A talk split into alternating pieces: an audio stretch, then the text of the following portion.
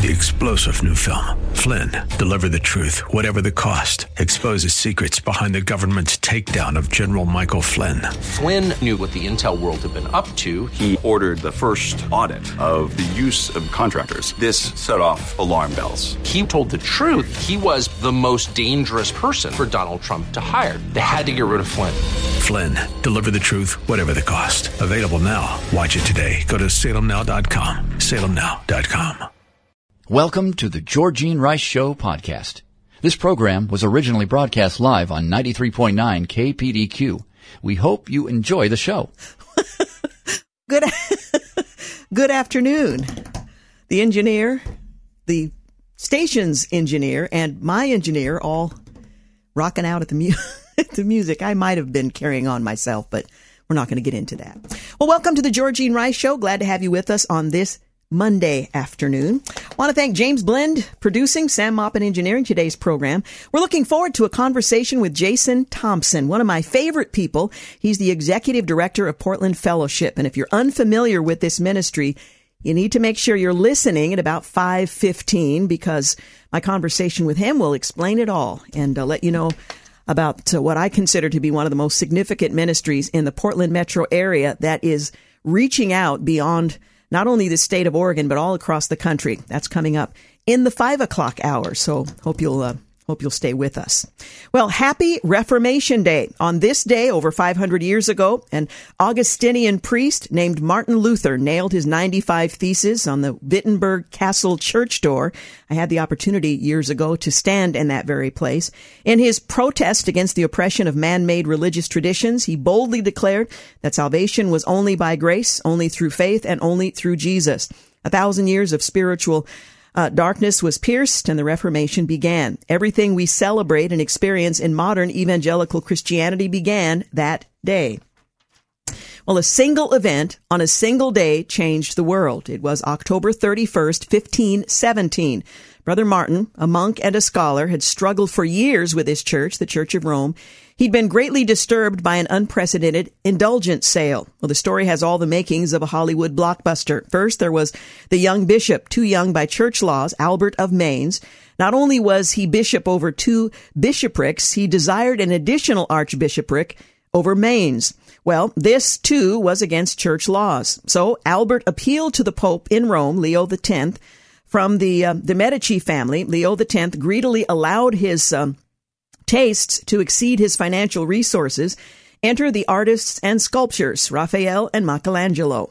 When Albert of Mainz appealed for a papal dispensation, Leo X was ready to deal. Albert, with the papal blessing, would sell indulgences for past, present, and future sins. All of this sickened Martin Luther. Can we buy our way into heaven? He asked, and he had to speak out. But why October 31st? Well, November 1st held a special place in the church calendar as All Saints Day. On November 1st, 1517, a massive exhibit of newly acquired relics would be on display at Wittenberg, Luther's home city. Pilgrims would come from all over, genuflect before the relics, and take hundreds, if not thousands, of uh, years off time in purgatory. Luther's soul grew even more vexed. None of this uh, seemed right. Well, Martin Luther, a scholar, took quill in hand. He dipped it in his inkwell and he penned the 95 Theses on October 31st, 1517. Well, these were uh, intended to spark a debate, to stir some soul searching among his fellow brothers in the church. It was not designed to uh, break the church. Uh, the 95 Theses sparked far more than debate. The uh, Thesis also revealed the church was far beyond rehabilitation in his mind. It needed a, a, reformation. The church and the world would never be the same as a consequence. One of Luther's 95 Theses simply declares the church's true treasure is the gospel of Jesus Christ. That alone is the meaning of Reformation Day.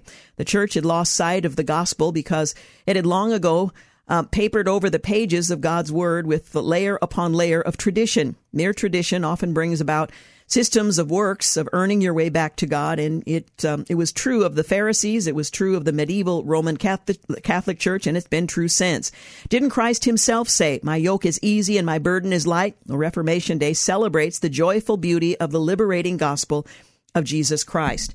Now, I had more to say, but I received earlier in the day an email from local pastor Greg Allen, who oftentimes uh, fills in as guest host on this program, and I thought it would be good to hear what he had to say. So I'm going to just read from what he had written uh, why October 31st is vital to all freedom loving people, and it has nothing to do with costumes and candy. He writes, It was on this day, 505 years ago, that an Augustinian monk nailed a document to the door of the castle church in Wittenberg. It was the hammer blow heard round the world. That document contained 95 concerns that Martin Luther wished to submit for scholarly debate and discussion, matters that had been brewing in his mind and conscience for some time. They had to uh, to do with the church's teaching on how a man or woman is made righteous in the sight of God. This document was taken from the wall, and by use of an amazing new invention, the printing press, it was copied and distributed to people everywhere, and thus the Protestant Reformation was begun. There were many things that happened as a result, and they happened through the labors of many other reformers who followed after Luther. Some of those things were good and some things were not so good. None of the uh, reformers was perfect as none of us are. But the importance of those reformers wasn't because of anything that they innovated. Instead, their greatest contribution to the world was that they rediscovered a great truth that had been recorded for us all along in the ancient text of the Bible. And as more and more copies of the Bible began to be translated and printed and made available to common people everywhere, that great truth was also rediscovered by more and more people all to the salvation of their souls. That doctrine, the great, uh, the great doctrine of justification by faith, is, in a very practical sense, the greatest and most liberating doctrine the world had ever heard. No other doctrine has had more power to set people free in more ways than the doctrine of justification by faith in Jesus Christ. Now, mind you, this was a restatement of what the scriptures had already preached. Now, if you look across the history of the past 2,000 years and all the way up to our own time, you discover that wherever in the world this great doctrine has been suppressed or hidden from people, they have themselves become oppressed and enslaved by other human beings. By suppressing this great truth, people who were made in the image of God were thus falsely made beholden to other human beings for the salvation of their own souls. But wherever this great doctrine has been faithfully proclaimed in every nation or people group where the truth has been uh, understood and preached and allowed to take root, people claim freedom as an unalienable right from God. Even today, so long as they embrace this doctrine and cling to it, people can no longer be kept in debt to other people, uh, other human beings for their souls. Ruling human authorities, emperors, kings, presidents, and governors may have a temporal power over people, and just so when this, when that power is exercised in accordance with the clear teachings of Scripture and the consent of the people, but because of the implication of this doctrine, the temporal authority of those rulers becomes strictly limited and the power over the souls and conscience of men is taken completely out of their hands. The Word of God declares that people are made righteous in God's sight as a free gift of God's grace through faith in Jesus Christ alone, and not in any way that is dependent upon the say so of other human beings. As Jesus himself, the Savior of all humankind, has declared, therefore, if the Son makes you free, you shall be free indeed. And that is why free people everywhere have loved this doctrine. It also, it's also why tyrants around the world have always hated it and have always sought to suppress it. This doctrine prevents people from being obliged to human rulers and authorities in an ultimate sense. This great doctrine is even the basis of our own freedom as citizens as the United States. Our freedom did not come to us as a newly conceived idea from the minds of our founding fathers, nor does it even have its ultimate base in our Constitution. Our founding fathers didn't write that Constitution nor the Declaration of Independence that it that preceded it in an historic vacuum. They were the products of a worldview that they inherited from the Pilgrims, and those Pilgrim fathers were heirs of the Protestant Reformation. And the greatest doctrine of the Protestant Reformation, drawn from right out of the blessings of uh, blessed Word of God itself, was that a woman or a man is made 100% accepted in the sight of God our Creator as a free gift of His grace, received by faith alone in the finished work of His Son, Jesus Christ, on the cross. And that's why this day is important. We ought to celebrate October 31st, not as Halloween, but as the 505th anniversary of the day Martin Luther nailed the 95 Theses on the Wittenberg church door. It marks the beginning of the great rediscovery of the life giving and soul liberating doctrine of justification by faith. Happy Reformation Day. And again, written by local pastor Greg Allen. We'll be back.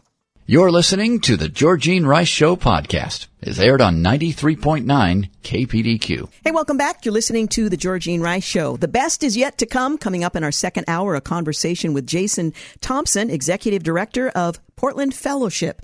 So stick around. Well, the majority of Protestant pastors in the United States don't advise Christians to avoid Halloween entirely, and many instead encourage churchgoers to use the holiday to build relationships with neighbors and share the gospel, according to a new poll. Only 13% advise Christians to avoid the uh, the occasion completely, according to the survey. Well, the survey of about a thousand Protestant pastors in the U.S. released this month by Lifeway Research finds that 71% say they encourage their church members to invite friends, or neighbors to church events on or near Halloween, such as a fall festival, trunk uh, or treat, trunk or treat, or judgment house. Not heard of some of those. Anyway, nearly three in five pastors, 58%, say they want church members to build relationships with neighbors who do trick or treat. And um, about a third, 34%, encourage church members to hand out gospel tracts to trick or treaters. Now, if you don't want them to hate you, put a little candy with that because it's going to be really disappointing if that's all they get. Anyway, just over one out of 10 pastors surveyed, about 13%, say they discourage their church members from participating in Halloween festivities, an increase from 8% of pastors who said the same in 2016. By the way, whether or not you are a, uh, you embrace all things Halloween, which includes trick or treating, uh, be sure you're careful out there because there are probably lots of little people roaming the streets, some lighted, some not, uh, seeking to um, extort candy from your neighbors. So be careful when you're driving. All right. It's hard to remember now, given the attempts to overturn the 2020 presidential election, but the day after votes were cast, one theme stood out voter turnout. Every state in the nation saw higher turnout in 2020 than in 2016, according to an analysis from the Pew Research Center. And of course, Election Day is coming up November 8th. Overall, there were more than 158 million votes cast, according to the Federal Elections Commission, nearly 22%, or rather 22 million more than just four years prior. Now, turnout will likely play an outsized role in the 2022 midterms, too, as voters determine what political party will be in control of the U.S. House of Representatives and the Senate in January of 23. Now, the truth is, most people don't vote based on what the outcome will be in Washington. They vote for the representative either in the Senate or the House that they believe will best represent them, but it will have an impact on uh, the numbers in the House and Senate. Well, as a political scientist who studied the intersection of religion and politics, uh, Ryan Burge of Eastern Illinois University uh, says that he's interested in which groups may have a strong impact on the balance of power and if the data in any guide uh, that are two key communities political analysts often overlook atheists and agnostics. Well, in 2008, almost 8% of the entire U.S. population claimed to be atheist or agnostic, according to an analysis of data from the Cooperative Election Study an annual survey coordinated by a team of Harvard University. Atheists believe that there is no higher power in the universe, while agnostics contend that a higher power may exist, but it's impossible to know for certain. I find that many agnostics just don't want to resolve the uh, the issue either way. By 2021, that share has risen to just about 12%. But the atheists and agnostics are often left leaning in their political persuasion and um, their rapid ascendance in the American religious landscape is proving much more consequential to the Democratic Party than the GOP. It's kind of an interesting analysis. Just 4% of people who align with the Republican Party say that they are atheist or agnostic, but 4% that same figure was 3% when Barack Obama won the White House in 2008. However, according to the new analysis, the new data, one in five Democrats today are atheist or agnostic, an increase of eight percentage points since 2008. Well, just because these groups have increased as a percentage of the overall population doesn't necessarily mean their growth will translate to political wins during the midterms. While political scientists have struggled with how to measure voter turnout through survey data, it's possible to use other measures to infer just how politically active atheists and agnostics are. And there's strong evidence that they will make their presence felt on election day. Well, the study asks responders if they have engaged in a number of political activities over the prior 12 months. Secular Americans' political engagement comes into sharper focus when their behavior is compared with that of another group, one that's often considered very politically active, and that's white evangelicals. Now, over the past 40 years, the religious right has won many victories by organizing a loose coalition of theologically and politically conservative faith groups to vote, advocate, and agitate overturning Roe versus Wade's decision, for example, which the Supreme Court did in June of this year, was a long cherished goal of that movement, resulting in several states banning abortion in nearly all circumstances. In 2020, 8% of white evangelicals attended a political meeting such as school board or city council, according to the study, yet the percentage is even higher for atheists at 11% and agnostics at 10%. There was also a small difference in the data about putting up a political yard sign or bumper sticker. Among atheists, 27% had done so compared with 21% of white evangelicals. Now, this is a narrower slice because we're only talking about Caucasian evangelicals for the purpose of their study. However, when it comes to political protests, there's no doubt that secular Americans are more politically engaged. In 2020, 18% of atheists, 16% of agnostics said that they had gone to a march or rally about a political issue versus 5% of white evangelicals. And when it comes to donations, the gulf is even wider. In 2020, half of all atheists made a political donation, along with 46% of, uh, rather 43% of agnostics. By comparison, only about a quarter of white evangelicals made a political donation to a candidate or party. Well, you get the idea of the study uh, trying to determine what kind of impact they are likely to have. Well, Democratic candidates have shown increasing awareness that they are becoming more dependent on secular voters. For instance, in April of 2018, members of Congress founded the Congressional Free Thought Caucus to specifically focus on these voters' needs and concerns. And though atheists and agnostics are still a relatively small portion of the population, there's strong evidence they will make their voices heard during the 2022 midterms and help campaigns with funding and support at every stage, not just on election day. Whether Republicans can counter this level of engagement from a specific religious group will be a key question of the upcoming midterms that are just days away. Again, Ryan Burge, um, making the point and being involved in this study. He's an assistant professor for political science at Eastern Illinois University. And the, uh, study was published in The Conversation under a Creative Commons license. And you can uh, look for more on that. Meanwhile, the remaining COVID 19 emergency orders, including the statewide state of emergency declaration, ends today, October 31st, in the state of Washington more than two years after it began. Governor Jay Inslee announced last month the ending date for the remaining emergency orders.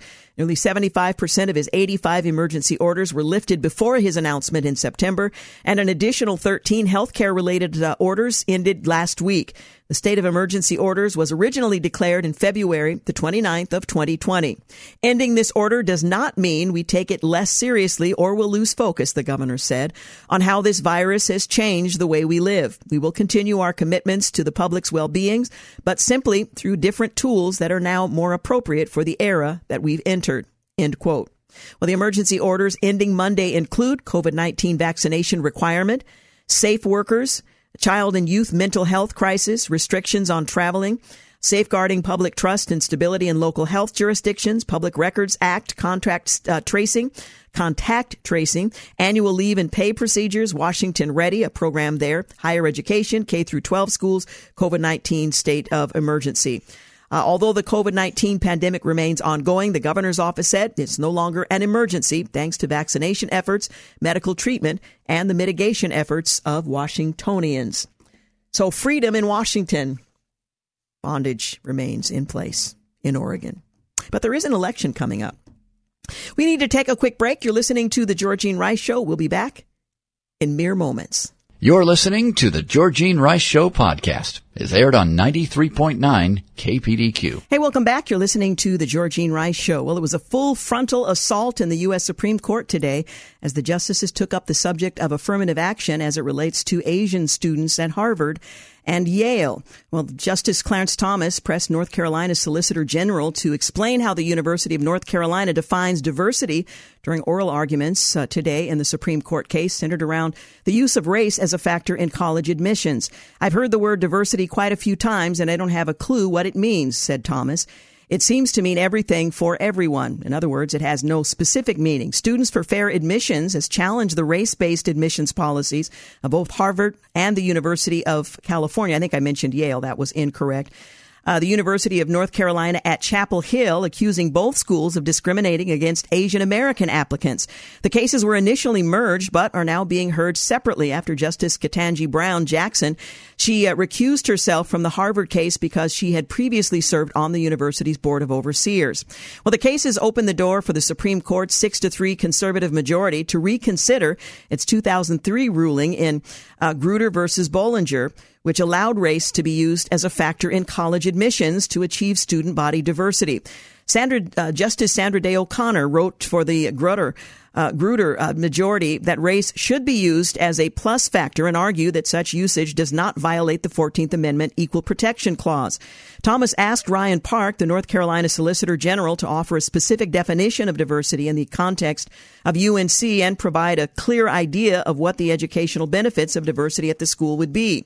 First, we define diversity the way this court has in its court's precedents, which means a broadly diverse set of criteria that extends to all different backgrounds and perspectives and not solely limited to race, said Park, before adding that there are many, um, many different diversity factors that are considered as the greater factor in our admissions process than race. I didn't go to racially diverse schools, but there were educational benefits, relied Thomas, before again pushing for Park to list specific educational benefits.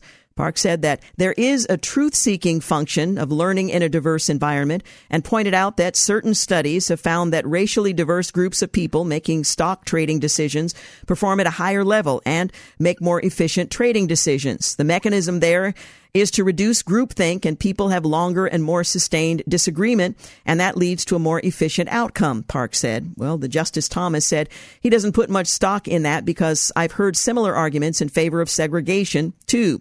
Well, later, Thomas, who is African American, asked about the percentage difference between a non-racial approach and the school's race conscious approach to admissions. Park answered that around 1.2% of the applicant uh, pool as a whole is affected by its program. So do you think that 1.2% marginal difference is enough of a compelling interest to continue a race-based program? Thomas asked. Well, Park replied that the school considers race only minimally. We think that um, we would not face some of the struggles that we do in terms of admitting and enrolling underrepresented minorities if we considered it to be a larger extent, but we have chosen to be guided by this court's precedents to consider it only minimally, he said. The Supreme Court will likely announce its decision in both the UNC and Harvard cases sometime next year, but a decision will be made, a vote taken on Friday of this week. Nine states have already ended consideration of race in university admissions, including Arizona, California, Florida, Idaho, Michigan, Nebraska, Oklahoma, and Washington. Meanwhile, Supreme Court um, hearing the arguments, um, Ketanji Brown Jackson, she clashed with anti-affirmative action lawyers during the uh, Supreme Court arguments. The justice Monday clashed with a lawyer for a student group seeking to end affirmative action in college admissions as the justice challenged whether the group has standing to sue. Why is it that race is doing anything different to your members' ability to compete in this environment in comparison to a number of other factors involved in admissions? Jackson asked Students for Fair Admissions lawyer Patrick Strawbridge. It's in the context of all the other factors the admissions office is looking at, Jackson added.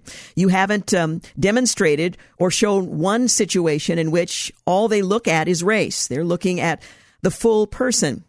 The uh, justice said. Well, Jackson also said that the SFFA seemed to be looking for a special standing in the case. Standing is a legal term for the harm suffered by one person that allows that person or group to sue the court to um, if it um, it can be remedied. Well, Strawbridge admitted that race is almost never the only factor in a college admission decision. However, he argued that the fact that it is one factor that tips the scales unfairly for at least some applicants, in uh, particular Asian students. It makes no sense in a zero sum game if we are going to consider race, and we argue that a racial classification, which is highly disfavored at law because of its necessary invidious nature, is going to be used. It clearly must be doing some work. Strawbridge, uh, Strawbridge rather told Justice Jackson. He argued schools that use affirmative action are making distinctions upon who uh, it will admit, at least in part, on race of the applicant. Some races get a benefit, some races do not get a benefit. And it went on from there. It was a fiery uh, hearing. And again, a vote is expected to be taken uh, on Friday, but it will be months before the decisions are written and released. So we'll just have to wait. Well, a Democratic prosecutor in the Chicago area is sounding the alarm over a criminal justice reform law that will tie the hands of prosecutors and destroy the criminal justice system in Illinois. Well, the Safety, Accountability, Fairness, and Equity Today, or SAFE-T Act, signed by Illinois Governor J.B. Pritzker, um, in 2021 will implement sweeping reforms of Illinois' uh, criminal justice system, though it has drawn criticism from law enforcement professionals across the political spectrum. Will County State's Attorney James Glasgow told Fox News Di- uh, Digital, I've never in my 40 years in this profession ever thought I'd ever see anything close to this. The intent of this law is to destroy the criminal justice system in Illinois, and I'm not going to let that happen. End quote. Well, saying this is false, Elon Musk swats down the New York Times report about him firing Twitter employees to save money. A class clown, Washington State School District appoints a board um, appoints the board director who once labeled cops pigs and encouraged riots. The district said um, that Ms. Reed was chosen among other candidates because of her background and the quality of answers she gave during the interview process. Her prior actions apparently made no difference. Religious persecution. A shocking new report from the British government details that the violent persecution of Christian minority populations continues unabated in the Islamic Republic of Iran. Simply being a Christian is enough to get you arrested in the Muslim majority country, noted the United Kingdom's study on Christians and Christian converts in Iran. The report said that many arrests reportedly took place during police raids on religious gatherings and that Christians, particularly evangelicals and converts from Islam, continue to experience disproportionate levels of arrest and detention. Now, coming up this next weekend is the uh, Sunday to pray, pray for the persecuted church. Tomorrow we'll talk about that subject uh, with my guest. Uh, that will be Arielle Del Turco. She's with the Family Research Council's Center for Religious Liberty. So we'll talk not only about what's happening to Christians in Iran, but Christians elsewhere around the world who are persecuted for their faith. And we in Scripture are told to uh, to pray and express our concern for those who are persecuted as if we ourselves are being persecuted. Let's not forget persecuted believers. A House divided, Democrats have turned on party leadership as midterm hopes fade despite supportive voting records. And Good Old Boys Club, Georgia Democratic gubernatorial nominee Stacey Abrams. She took a shot at county sheriffs throughout the state while proclaiming her support for law enforcement during a Sunday night debate against Republican Governor Brian Kemp. During an exchange between the two, Kemp attacked Abrams for past comments she made, which seemed to suggest that she supported defunding the police despite never explicitly stating that fact.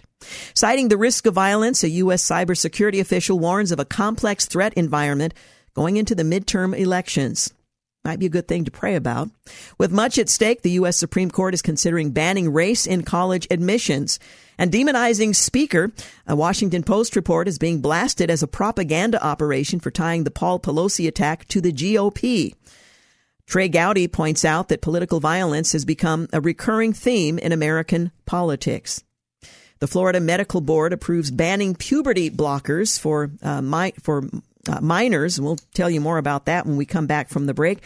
But according to Sam, I do need to take one. Hey, you're listening to the Georgene Rice Show. Coming up later in the second hour, a conversation with Jason Thompson, the executive director of Portland Fellowship. If you're unfamiliar with this organization, man, you're missing out. They're doing incredible ministry, not just here at home, but really around the world. That's coming up right here on the Georgene Rice Show.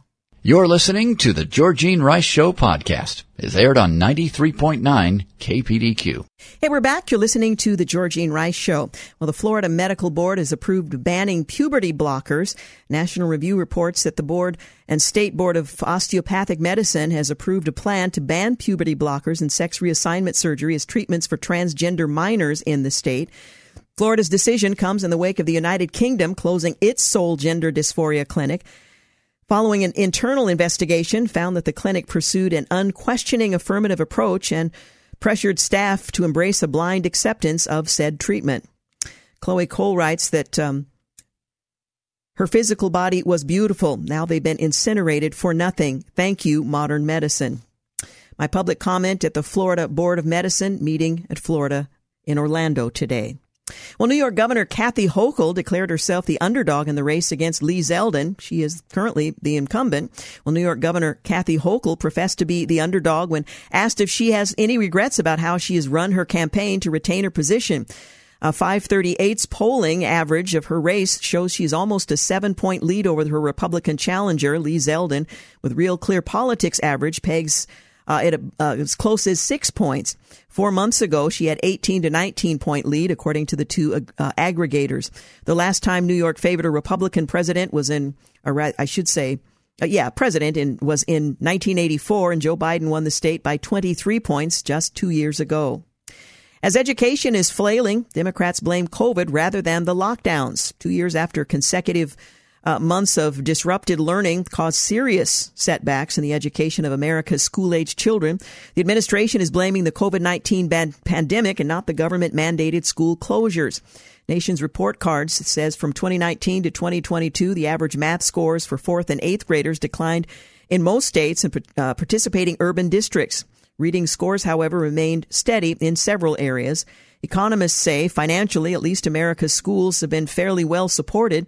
Some $190 billion of federal relief money has flowed to schools since the start of the pandemic, equal to about one quarter of what America spends on public schools in a normal year. Townhall's decision desk predicts Republicans will win the Senate 51 to 49. So just kind of flipping the majority. Spencer Brown uh, from Decision Desk HQ, Townhall's official election results partner, released its latest projection for the midterm elections just more than one week away and reflects the momentum for Republican candidates that Townhall has reported in the final weeks of the 2022 cycle. Republicans are favored to win control of the U.S. Senate for the first time since it uh, was released uh, the elections forecast. The model currently predicts that Republicans have a 50.4% chance of control, and the mean seat projection is 51 to 49. Country star Luke Bryan is in leftist crosshairs after inviting Republican Governor DeSantis on stage. Liberals have vowed to cancel country singer Luke Bryan after he brought out uh, Florida Governor Ron DeSantis during a concert in Jacksonville on Friday, an event held to raise money for Hurricane Ian relief effort for the embattled state. The surprise appearance saw the Republican governor showered with cheers as he took the stage, sentiments that were not shared by the woke masses online. While the response in person was deafening on social media, the masses were quick to uh, criticize Bryan for associating with the governor.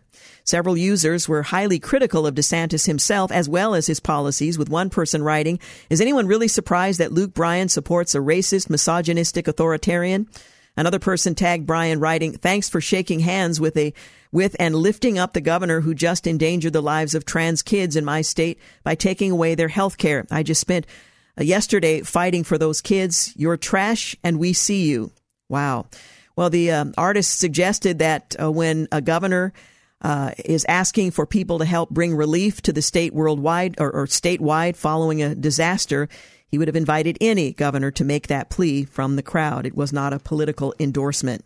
Well, but that doesn't matter these days. Just standing in close proximity is enough. You are condemned. Odds are given, um, are being given to Republicans in gubernatorial races Kathy Hochul's lead over Republican Lee Zeldin is narrowing in New York gubernatorial race with less than two weeks to uh, to go from the November midterms, according to Emerson College polling. The poll released Friday found that the governor received 50% of support among very likely voters in the slate compared to Zeldin's 44. But there are other races as well. Well, Elon Musk has cleaned house at Twitter. The Washington Examiner reports that upon taking over the social media company this week, the self-proclaimed chief twit cast out four of the top executives for cause in an apparent effort to avoid paying them their multi-million dollar severance packages. The specific reason for firing top executives, including CEO Parag Agrawal, CFO Ned Segal, General Counsel Sean Edgett, and the company's top lawyer, are unknown, but the action of firing them with cause will likely be challenged in court. As inflation surges, Democrats protect President Biden. A measure of inflation that is closely monitored by the Federal Reserve remained painfully high last month. The latest sign that prices for uh, most goods and services in the United States are still rising steadily. Friday's report from the Commerce Department showed that prices rose 6.2% in September from 12 months earlier, the same year over year rate as in August. The latest um, price figures come just as Americans have begun voting in midterm elections in which Democrats control Congress. uh, is at stake and inflation has shot to the top of voters' concerns. Republicans have heaped blame on the president, as politicians will, and congressional Democrats for the, the skyrocketing prices that have buffeted households across the country. There's still those who do not blame Biden for record inflation. RNC research says that Democrat Representative Jamal Bowman said the issue of inflation is not related to Democrats or Biden's fault. It's a problem at the core of our economic system that has been there for a very long time. Huh. Glamour magazine's Brazilian Woman of the Year has been awarded to a male. This week, Glamour magazine's Brazil franchise announced the winner of its Generation Glamour event honoring women. Out of 15 categories, two of the female focused awards went to trans identified males, including Woman of the Year. A male social media influencer took home the top award despite the fact that he has uh, stated he does not identify as a woman and does not believe women exist. Okay. We'll leave it at that. President Biden, although he did seem to accept the award, kind of troubling. President Biden claims Democrats campaigned in 54 states for Obamacare. The president uh, needs to take a few history classes after the embarrassing mistake he made during the Pennsylvania Democratic Party reception. During his speech, the president claimed that Democrats campaigned in 54 states in 2018 to defend Obamacare.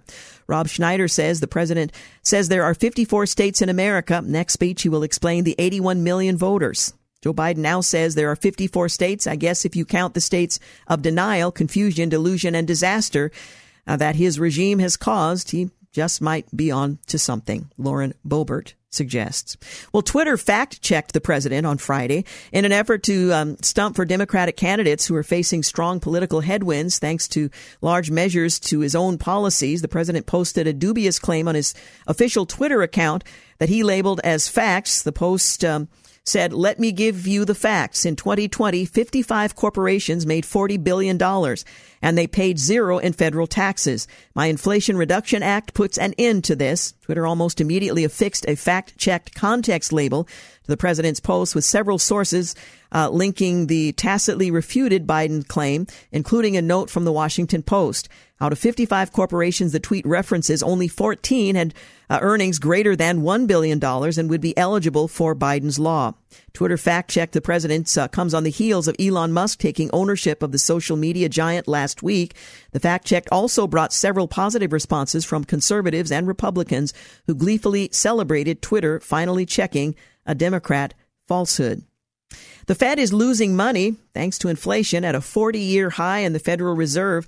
Uh, their response to raising interest rates by 3.35% so far this year and another 0.75% um, increase expected before the year's end. The central bank is now losing money. Interest payouts now exceed the Fed's interest income on the roughly $8.3 trillion in the U.S. Treasury that the Fed has accumulated over the last 14 years.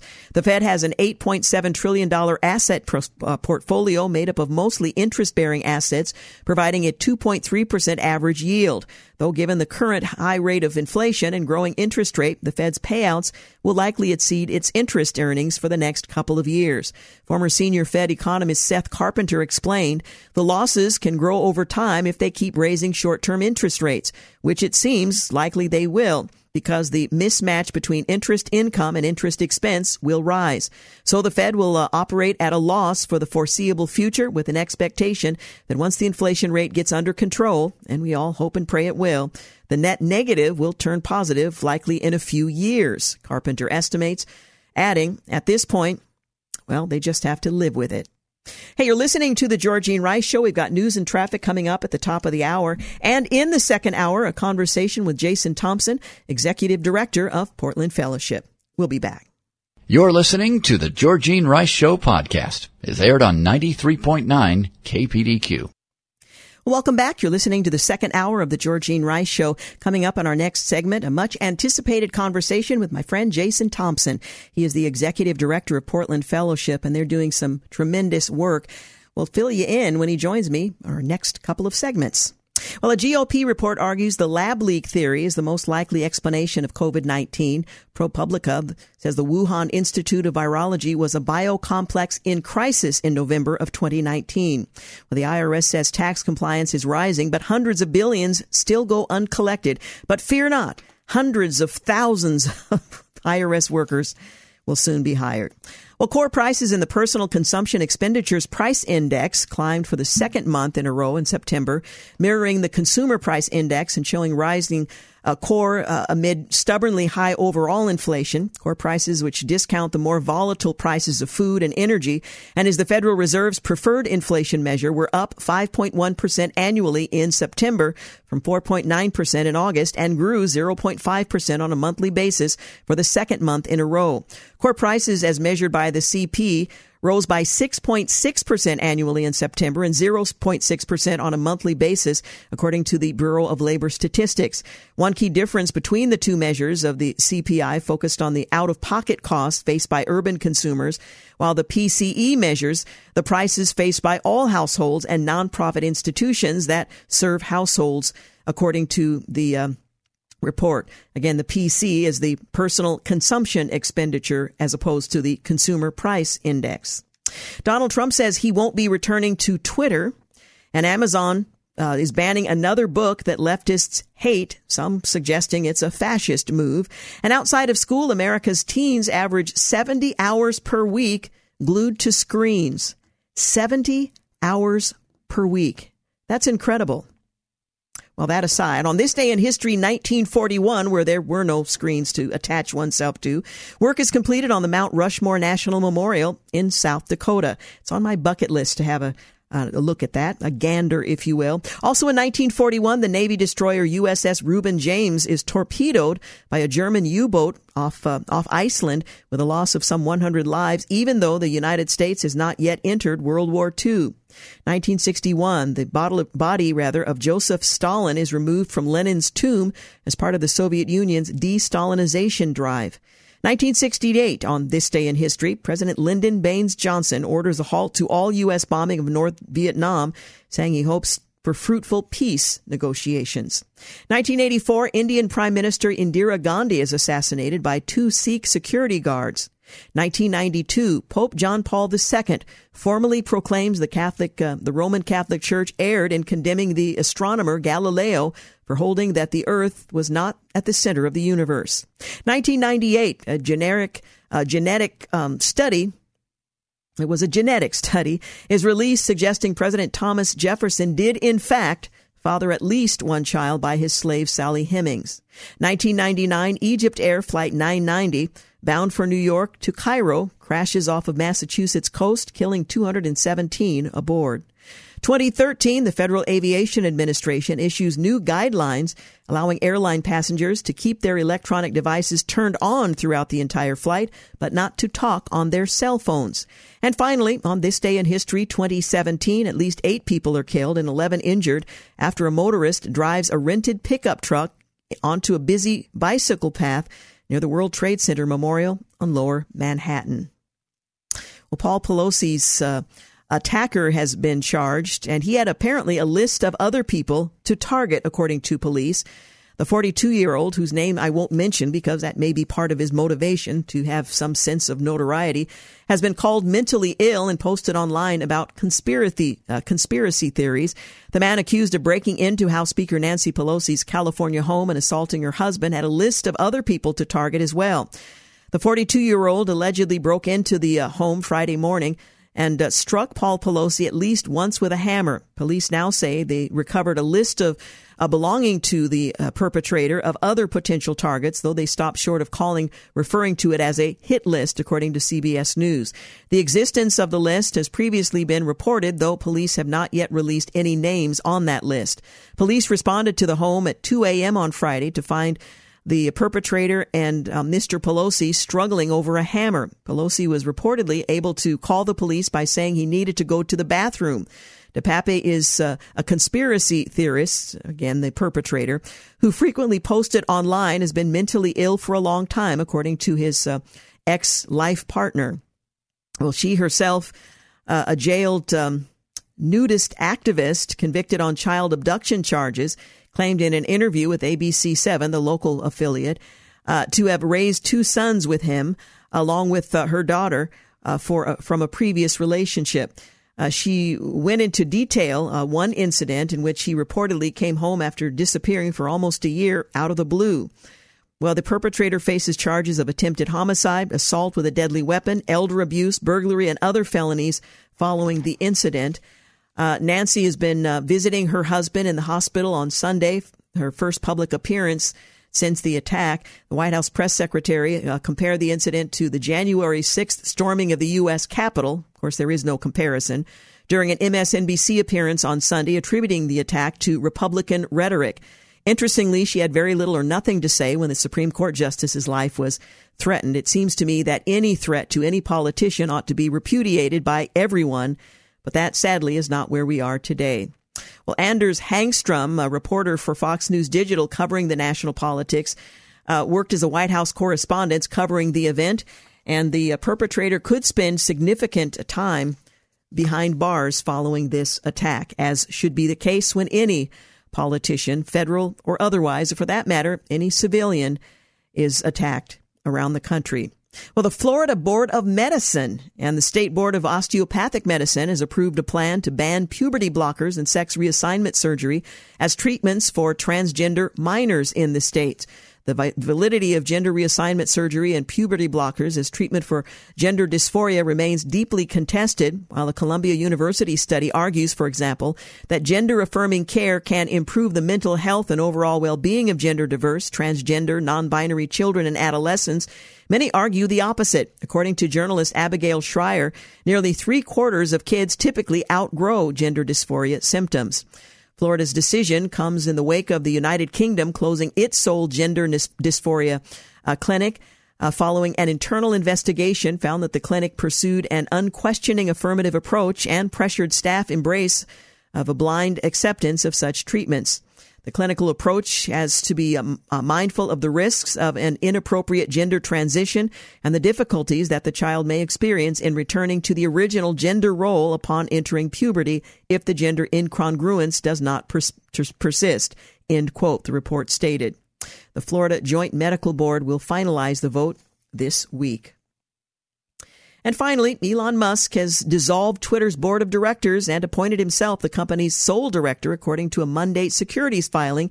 Immediately after uh, completing a $44 billion acquisition of Twitter on Thursday, he fired several senior executives, including the CEO. His move is the latest in a series of overhauls he's planning on implementing. On Sunday, he announced that Twitter was uh, contemplating revamping its entire approach to the blue verification badges displayed on profiles to authenticate users. Whole verification process is being revamped right now, Musk cryptically tweeted at the time. Will be interesting to watch what happens next. Hey, you're listening to the Georgene Rice Show. Up next, a conversation with Jason Thompson. He's executive director of Portland Fellowship, one of my favorite ministries in the Portland metro area. And I think you'll enjoy our conversation. We'll be back. You're listening to the Georgene Rice Show podcast. It's aired on 93.9 KPDQ. Well, good afternoon and welcome back. You're listening to the Georgene Rice Show. There's a short list of people that I would put on my most favored list, and among them is Jason Thompson. He's executive director of Portland Fellowship. And it's been a while since I've had you here, Jason, and I just wanted to uh, invite you in to kind of catch up and introduce Portland Fellowship to folks who may not be familiar with the ministry. First of all, welcome. Yeah, thank you so much, Georgene. It's always, always a pleasure to be with you. Oh, thank you. Uh, well, Jason, let me invite you to introduce newcomers to Portland Fellowship. Yeah, we used to call ourselves the church's best kept secret. I don't know if that's a proud statement, but the reality is that I'm hoping it's less true now. Yeah, exactly over the years, right? We uh, we are a ministry that serves men and women who are struggling with unwanted same sex attraction and gender confusion. And uh, it's very important to add that word unwanted because in this world where it's highly controversial, this issue, very personal, um, it can seem like we're, we're doing ministry to people who are not wanting it. And so to make it very clear that we minister to those who already have a conflict between their sexuality and their faith. The Lord is already doing a work of conviction and leading, and we come alongside and support, encourage, and do discipleship. So that's our primary focus, as well as ministering to men, uh, to, to mothers, fathers, family members who have loved ones who have embraced a gay identity, have no interest in what Portland Fellowship offers, and that is to walk in a transformational process. And so the question for, for the family and friends, our hope group is what we call it, is how do we love those who are in our life without compromising our biblical integrity and convictions. And that is a huge challenge. Mm-hmm. So it's an amazing place for family and friends to, friends to come together and care for one another, encourage one another, offer tips and potentially advice, but but really it's about taking an honest look at, at the family unit, their own life, and the way they interact, and just begin to deepen their trust in God as they love those who are lost and confused. Yeah, love them well. Yeah. You used a phrase a moment ago, transformational process. Hmm. It's not an event. This is a process. Yeah. Now I I'm a sinner. There are areas that I struggle in, and God is so gracious to work me through toward toward holiness. You know, I, am not going to reach perfection in this life, but uh, talk a little bit about what you mean by that yeah. in a culture that says, first of all, it's not um, it's not uh, possible, and it's not something you ought to pursue. Yeah, the culture is is very loud on that. In fact, uh, just the very nature of what we do is such an offense to our culture today. Um, and yet, I think there's a misunderstanding. And, and exactly what you're saying is that is a process of recognizing who uh, people are in Christ, recognizing the brokenness that has led to the counterfeit desires. And again, all these words are, are an offense to the culture, but it's it's true in the sense of God designed us to live a life that's uh, that that He planned for male and for female not necessarily for marriage or having a sexual a union with the same, but growing and maturing in who we are as men and women. And so that is our process is recognizing where did something go off track? Where did a a need or a wound begin to form and shape someone in a way that was not God's original intent? And then lead them toward God's original intent using the Word of God, uh, the, the conviction of the Holy Spirit, the encouragement from the body of Christ. This is all a process. Another assumption is that it's kind of like a light switch where we pray away the gay. We say a good prayer over them, we flip the switch, and then they go from gay to straight. and it's like, that has to be completely dismantled because of what you said, Georgene, is that in all of our lives, no matter what we struggle with, there is a process. We, we see this with just children. Mm-hmm. You don't expect a five year old child to, in a prayer or two or, or an event, to become a mature adult ready to get married and have kids. That's ridiculous. We would never assume that. Well, it's the same thing. There's a sense of relational brokenness, wounds, and a need to grow into the man or the woman that God designed. And so that takes a lot of patience, kindness, instruction, encouragement, humility on our part as leaders um, not saying, look at me, this is how it's done, follow me, but rather constantly pointing people to the Lord Jesus Christ and let Him do the work of transforming hearts and minds, renewing um, the, the minds that have been led astray. And as we were saying just briefly earlier, is that the the culture has has completely confused this. So the battle is great. Not mm-hmm. only internal struggles that one has to deal with, but the constant pressure from the world that says that type of work, that what we call conversion therapy or or uh, manipulation of people, um, they have to wrestle through that. They have to wrestle through the church's silence on this issue and really be listening to what God calls them to walk in this wholeness and this healing that that is possible with God. I know that uh, we've talked about the culture within the church. We would all agree that, that God has, by His Holy Spirit and through the work that He does in and through us, He transforms us. But there has been an exception carved out yeah. in which this particular area um, God is powerless. Yeah. Can you address that? Because even within the church, this has become controversial despite the scriptures clear teaching about how God has power over the flesh and to transform us yeah. uh, and to complete the work he began in us. I'm, I'm absolutely dumbfounded by that. And it's actually truly saddening to see many, not all the church, I don't throw the church under the bus, but there are so many within the church that begin to hear this message of this is the best it gets. There's a whole, a whole group of individuals that would say, yeah, God didn't uh, permit homosexual behavior, but you were born this way, and this is your label, if you will. You're a you're a celibate gay Christian. That's who you are. Now you have to be obedient to it, and I applaud the obedience. Mm-hmm. But it's almost as though there's a whitewashed tomb mindset, or we believe in his his his work on the cross, but we deny his power to transform lives, and that's saddening to hear because I truly believe God wants us to move toward His original intent the, the, the, again, the the thing people automatically think of is, well, then, are you talking about perfection, or or never having a struggle again, or or or going from gay to straight? None of that is communicated in saying moving toward mm-hmm. his original intent. Scripture says, "Be perfect as your heavenly Father is perfect." Why in the world would Scripture say "be perfect" when there's no way we're going to ever be perfect this side of heaven? Because that's what we move toward. And so when we lose the power of, of God's transforming message and, and his ability, and we know God is able. We say this all the time. He's able. We see this with testimonies galore. People who were once wife beaters who are now free from that anger people who were alcoholics who once had can now lay that down and live a sober life, a pleasing to the Lord.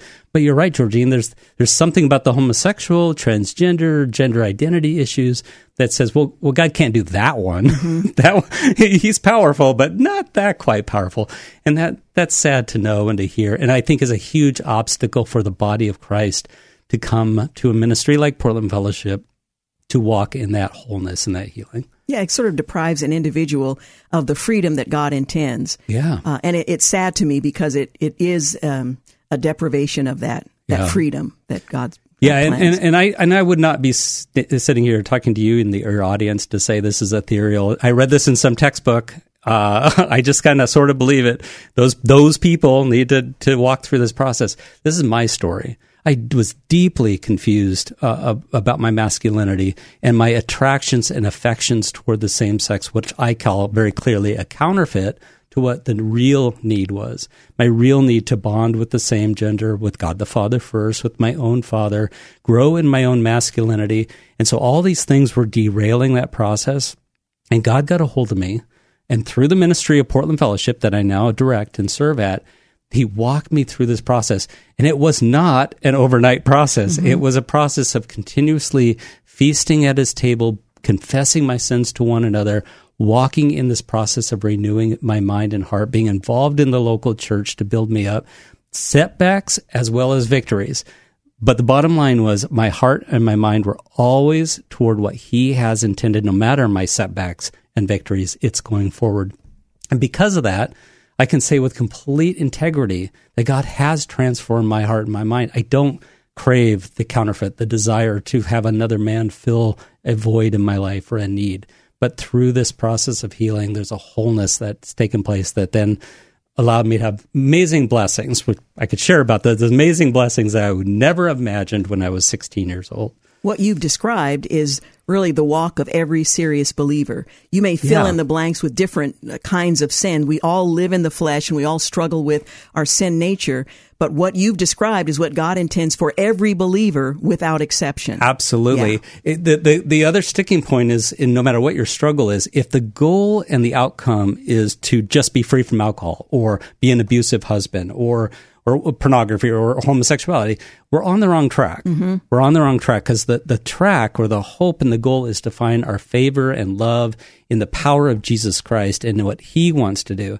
In other words, if those temptations and struggles continue as you're going through this, so be it because God will sustain you through it. Because the goal is not becoming from gay to straight. The goal is becoming broken to whole. And so it, it's like the the idea that he can rescue us in the fiery pit. But even if he doesn't, scripture mm-hmm. says, in other words, sometimes he does, sometimes he doesn't. And so if our goal is on the outcome of freedom, we're on the wrong path. Our goal needs to be on Jesus who does that freedom. And then whatever he wants to do, you will not be disappointed. Whatever that may be, you will not be disappointed. Amen.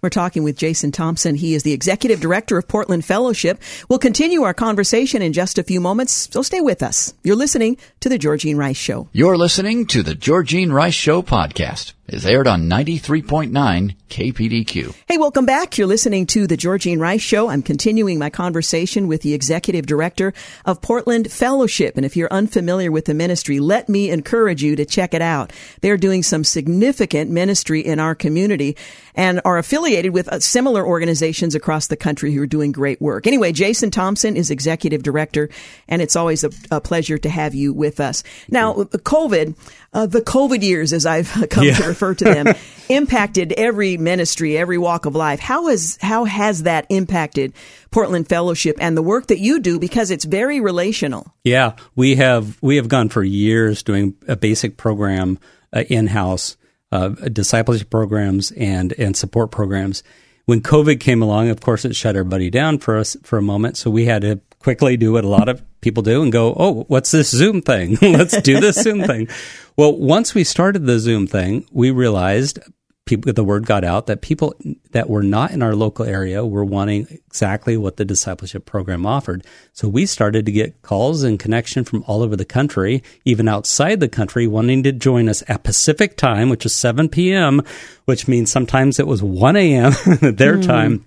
But these were people desperate for community and connection and encouragement. So what happened with COVID, as you asked, is it broadened our ministry. It expanded it. I, I, think it's fascinating. It's like the early church when the persecution was happening. It didn't kill the church; it expanded it. So, so not for a second when I say thank you, Lord, for COVID, but, but thank you for what you did because of COVID. So we actually have expanded our ministry uh, beyond the local uh, area of Portland.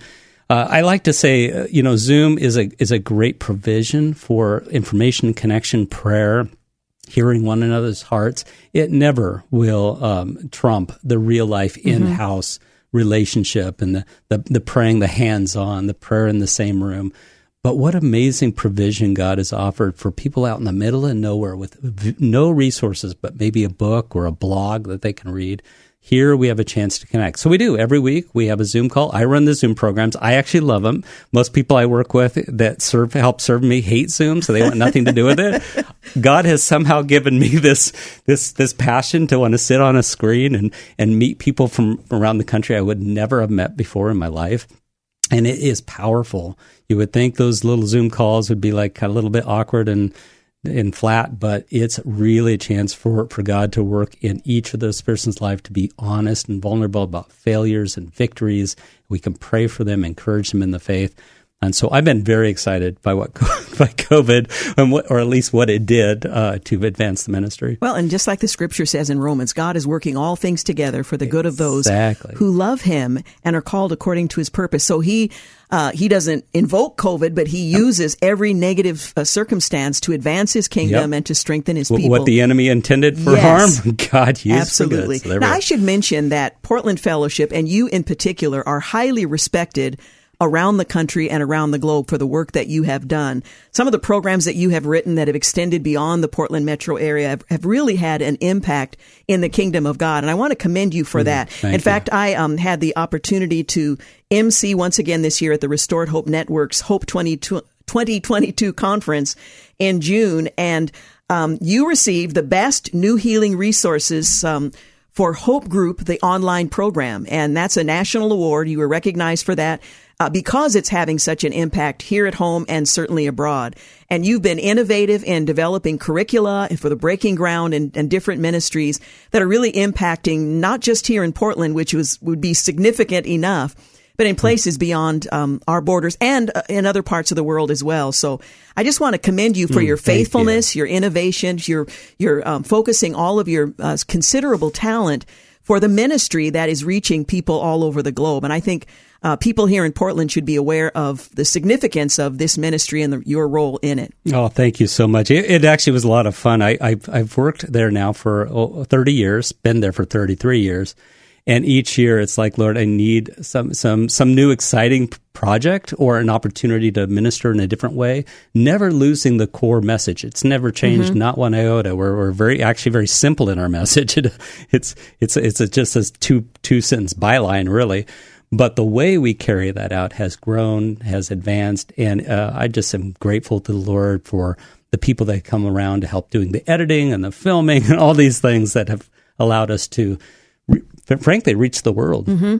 Yeah, to develop a resource that's um, again innovative. It's uh, uh, what's the word I'm I'm looking for? It's relevant and people are really being ministered to. We'll talk a little bit about the Hope Group online. Who is it for and what what takes place in these connections? Yeah, we, we did have Hope Group online. We just recently changed it to pfhope.com. So that's and it's all found at portlandfellowship.com mm-hmm. if people get lost. Because what we were initially doing was having a video track for family and friends. Again, as I mentioned earlier, how do you love well without compromising? That's a tremendously difficult process. Um, and so we have a track for that. Another ministry came alongside us and did a track for transgender uh, understanding. And then we created one for the summer called The Journey. And that wasn't is less about family and friends and more for people who are, who are just getting their feet wet with this and wanting to know do I want to commit to a two year process, mm-hmm. which is our Taking Back Ground program. And so it's a an eight week video series, about 10 minute little video clips with, uh, with some questions in the handout. And we spent once a week for an hour and a half, working through. And it's a really a parallel between the process of the Israelites coming out of bondage in Egypt through the wilderness to the promised land. Then we made the equate, equated that to bondage in your sin, trusting God in the wilderness. And what is this promised land? Ultimately, that's mm-hmm. our Lord Jesus Christ. And yet we get, we get shadows of that in this world about freedom and walking in his kingdom. So it was really quite a, a, a fun thing to meet new people, come on in and work through some stuff that was actually pretty challenging for people, but because uh, we're looking at Old Testament and how God responded to the people, and so how that it correlates to to now uh, was a challenge, but a wonderful one. So that's on our site as well, and that's our hope is to continue to create little tracks for maybe pastors, wives that have loved their husbands who are, who are struggling with this, and wives go through a whole different ballgame of just of, of, feeling betrayed and how to respond and and uh, how to love the husband well. So we're, we're, hoping to put things like that together in the years to come. I got a few more years left in me, so I figure we'll do a so. few more to go. You're still a young man. I feel old, but yes, how, how is the church connecting with Portland Fellowship? And I'm thinking more of the local church. I know there are churches elsewhere, but um, is the church connecting with and taking full advantage of the tremendous resource that you have to offer? I, I, I truly want to stay just really positive as a Christian should. It's like, yes, the church blesses us and joins us. Sadly, there's, and, and I don't totally fault the church for this. Maybe I should, but I don't fault that there's, this is so controversial and that if you speak in terms of redemption and transformation, you could talk about it in the light of sin, but we have to unpack that. You can't just say it's sin. You got to explain why, what God's original intent is, what his purpose is, and anything outside of that is contrary to God's will, and so it's sin. So when a church is wanting to focus on bringing new people in and discipling the, the, the people of God, and then you bring in this topic that already is just a, a hot button for people, it, it, it, it can cause pastors and leaders to say, let's, let's not go there Mm. Let's just not go there. I now, think this is despite the fact that there may be congregants yeah. who are struggling with these issues. Yeah, struggling, but also congregants that are uh, have loved ones who are gay and they love their gay loved one and yeah. don't think they need to change. And then it's all of a sudden you got you got fist bumping and figuring mm. out. So there, what really needs to happen is talk about God's purpose and plan to share with the people of God using God's word. It's got to be done with grace and truth always. And I think the church has erred on the side of truth to where now it's like, well, wait a minute, let's just not talk about it at all. Mm-hmm. And conversely, there's a lot of churches, and this, this grieves my heart more than any of it, more than the silence, is churches that are extending this, this kind of artificial grace or this greasy grace, some people would call it, where it's like, God's, God loves you. End of story, period. No matter where you're at. He loves you no more to the discussion. You're gay. He lo- he loves you, and I'm like, he loves you enough not to leave you in your brokenness is what needs to be added to that conversation. And that's the story of every believer. Exactly. Um, why would he leave one particular group and, and you know, make, again, the exception? Exactly. I don't see that in Scripture. We, we cannot separate. Now, there are nuances with same sex attraction that need to be identified that's different than maybe somebody with anger issues. There are. There, there are things going on. There are certain wounds that are different, ways mm-hmm. you perceive yourself about your gender that a typical guy dealing with pornography isn't necessarily dealing with those things. So it's okay to parcel them out and work through those things. But at the bottom line, we all fall short of the glory of God. And the answer is always the same, and that's our Lord Jesus. Yeah. Now, how we, how we walk that journey out, it's going to be a little different here and there. but the answer is always the same. Always the same. Yeah. We're talking with Jason Thompson. He's the executive director of Portland Fellowship. Quick break, and we'll be back. You're listening to The Georgene Rice Show. You're listening to the Georgene Rice Show podcast. It's aired on 93.9 KPDQ. Hey, welcome back. You're listening to the Georgene Rice Show. I'm talking with Jason Thompson. He is the executive director of Portland Fellowship. It's a tremendous ministry in our community, but its reach extends far beyond the Portland metro area, the state of Oregon, all around the world with some of the uh, amazing ministry tools that they have developed. By the way, if you'd like to learn more, you can go to their website at portlandfellowship.com. We've been talking about a number of things, the journey. We've been talking about taking back ground and other uh, programs that you have. And if you are a, a church leader and you would like to learn more, how do I speak to a congregation in a way that is consistent with a biblical worldview that is spoken in grace and puts it in perspective that is, is, uh, that reflects God's heart? Portland Fellowship can help you do that. And I am so appreciative of the work that you do and how you address the issue um, that is uh, that does reflect the Father's heart, uh, but at the same time gives us the opportunity to to seek freedom. Uh, through the work of oh, His Holy it's Spirit. It's been such a joy to have you as a, a friend of the ministry for, uh, frankly, as long as I remember being there. I've been a long time, so, but also a personal friend. So thank you for standing alongside, even with such pressure that exists out there. Mm but to hold to God's truth in him we're gonna we're gonna be fine. it's yeah. like to hold to his truth. Yeah. And I you know, I've had the opportunity at Portland Fellowship events and Restored mm-hmm. Hope Network events to hear the amazing testimonies of God's grace and the work in the lives of individuals, whether they were um, same sex attracted or they were uh, transgender uh, at some point. It's amazing to hear what God is doing. Mm. And uh, sadly, and I think this is the enemy's primary goal is to silence those voices so we don't hear them and have any hope at all. Um, but I, I, just am grateful because I've seen what God is doing. So you can't help but press ahead yeah, once you. Absolutely. I could not be here after 30 years. Are you kidding me? without seeing not only in my own life, but the men and women who come through this process and see victory after victory. Again, you have to see this in a, a maturation process, a slow, transforming, sanctifying work but each step of the way, there's there's those moments to celebrate God doing a deeper work in each mm-hmm. person's life, and that that's the joy that keeps me going on. It's it's not the curriculum or the resources; those are fun to do, but it's seeing God at work in His people. Absolutely, and that ought to be the joy of the whole church. That's know? right. That's seeing right. that, uh, That's right. seeing that He's keeping His promises. Now, what can we do as the general public, as the the Church of Jesus Christ? What can we do to support you, to encourage the work, to come alongside, even if we're not uh, directly tied to this issue? How can we encourage you in this ministry? Yeah, I mean, obviously, the the golden parachute answer, if you will, is to pray. Uh, the the the attack is, is so great at times. The spiritual warfare is tough at times. I'm, I'm, I'm sharing right now with you with a lot of glee and happiness and joy. But if you take me to those moments where it's like the mm. pressure and the insults and, and, uh, the controversy that, and even some of my own vulnerabilities and, and, and moments where it's like not leading perfectly at times. It's, all those things can be a pressure. So just asking the body of Christ to pray for Portland Fellowship. Um, we know that no matter what, that, that with that, God is going to do miraculous things. Um, to also hear this message, a simple message that I'm sharing today is that is recognizing that homosexuality is not a fixed state. It's not a genetic inborn state. But most importantly, there's hope and freedom for those who are struggling with this issue. And for those who aren't struggling, who are embracing it, I've heard over and over again. This is what's in a fascinating story that I hear throughout ministry is that people who are who are pro gay, they're they're Christian, gay Christian or whatever, pro gay, and they are um, uh, maybe even advocates to the gay community. They come to me. This isn't a ton of stories, but enough for me to go. This is fascinating. They know every day they're not. This is not true that this is not right. They know in the in the heart of hearts that the, that still small voice of the Spirit of God convicting. And so to pray for those people who seem lost and deceived and angry and bitter and hurt, I pray for those because I've seen it where people I, just recently a story like that where it's like I'm done fighting it. I want to return to the Lord and trust Him mm. with my sexuality.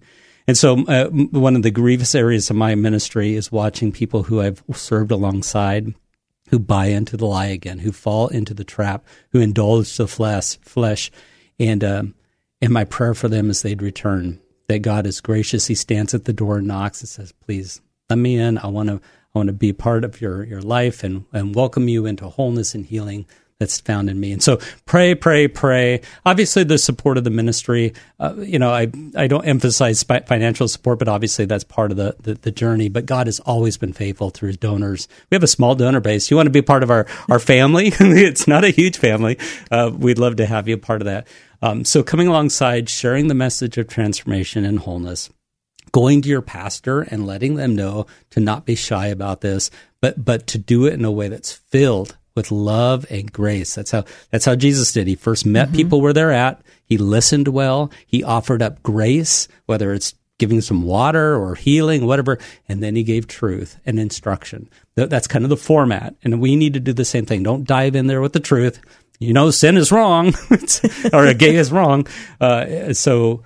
Uh, to really enter into the relationship in a way that that that fosters a, the love of Christ for them and brings them through a journey of wholeness and healing one day. Mm, and that's that's entirely possible because um, while my set of sins might be different, that's how God ministered to that's my heart. Right. That's how I came to know Him. I, I, lo- I, love that about each time you're saying this because it's absolutely true. It's not a unique story. Mm-hmm.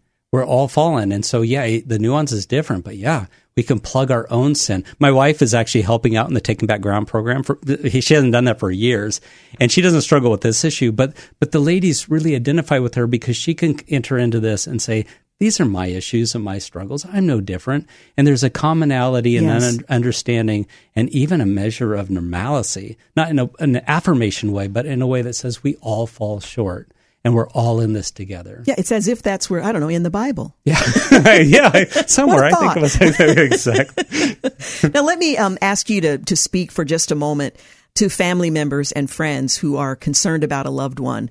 Uh, the relationship may be um, intact, it may be non-existent. Maybe there are bridges that have already been burned, but they desperately love and mm. long to have relationship with their loved ones who have walked away into a lifestyle that is uh, inconsistent with their their Christian worldview. Uh, by way of encouragement, what can you say to those who want to perhaps go through a program that can help them understand yeah. and then to relate in a way uh, that extends that grace and love without compromise? Yeah, quickly, the first two things you said are reiterate, and that is to keep loving, loving well, and love as Christ does. Love does not mean affirmation and endorsement of sin. That's the confusion I think people are wrestling with. That I have to somehow accept this to be loving.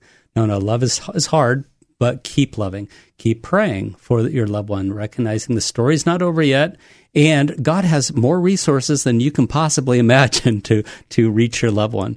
As far as you personally walking through this, there's there's lots of good books on it. I love Joe Dallas's books on oh, this issue. Yes. He's one of my favorite. He is my favorite yeah, author. mine too. Sy Rogers, the late Sy Rogers, has amazing stuff too. We personally have a program we put together. It's called uh, the Hope Group online. Uh, it's a video series, and we actually offer it on Zoom. We're just finishing up for this year, but we'll probably start it up again so we can get parents together, watch the videos together, and process the material together. I, I like to to be honest and upfront. It's a little bit of a bait and switch. Parents come in because their son is gay or daughter is gay, and they want to know how to fix them. And when they come in, we're like, let's take a look at your own heart first. Mm. Let's take a look at your walk with the Lord I know that's not what you signed up for, but let's do this and see how what God does in you can then overflow to your loved one, whether it's communication, your heart, your love for them, your love for the Lord. And so uh, it's that can be the challenge. Like, pause. We're not going to talk about your son for a moment. Uh, so I don't want to scare scare any parents away. I think it's a wonderful journey of of allowing God. It's the idea of search me, O God, and know yes. my heart. Try me, know me, and then allow and then fill me and, and ultimately, my hope is that the overflow of what God fills you with is what your loved ones might experience and see in their life. And, and it's an encouragement place as well, just to know that we can't fix our loved ones. We need to put them in the hands of the one who can, our, our Lord Jesus. And so it's really a great encouragement uh, um, to to um, do that with one another in a place where we're not going to be shaming, not going to be ridiculing. There's a lot of patience and grace for mistakes, um, but a beautiful community of, of growing together. Amen. Well, again, Jason Thompson is the executive director of Portland Fellowship. You can check them out online at portlandfellowship.com. And is calling a good way to connect as well? Yeah, uh, yeah. Calling, um, you know, uh, email is is easy to. Um, Oh, the website is a great place to just get the big picture if mm-hmm. anybody has any questions. I encourage anyone to call with the toughest questions you have. It doesn't mean I'm going to have the answer for it because I'm not the, the know it all, but I love it when people call and say, I want to know what you really believe here because there's so many different voices. I personally wouldn't trust someone just because they have a Christian mm-hmm. and a homosexual attached label on their ministry. I don't. In fact, I, I'm leery of some of them. And so if if you're leery at all of, of Portland Fellowship or you're just uncertain about things, we welcome the call, a coffee appointment. I mean, I get to work there full time. The God has given me the, the opportunity to work there full time. So that's what I get to do is sit with parents, have coffee, go to lunch, come to my office and ask the tough stuff and let's wrestle through this together. Amen. PortlandFellowship.com. The telephone number 503-235-6364. And I'll make sure to put the uh, email address on the uh, Georgene Rice Show Facebook page or kpdq.com. Uh, this afternoon as well. Jason, thank you for your faithfulness. Thank thank you. you so much for your team that works alongside you. They do great work, and I'm grateful that God has put you right here in the Portland metro area to do the ministry that's touching the world. Awesome. Thank you, George. Thank you. Hey, you're listening to the Georgene Rice Show. Tomorrow on the program, we'll talk with uh, Arielle Del Turco. She's with the Family Research Council Center for Religious Liberty. We're going to talk about the persecuted church.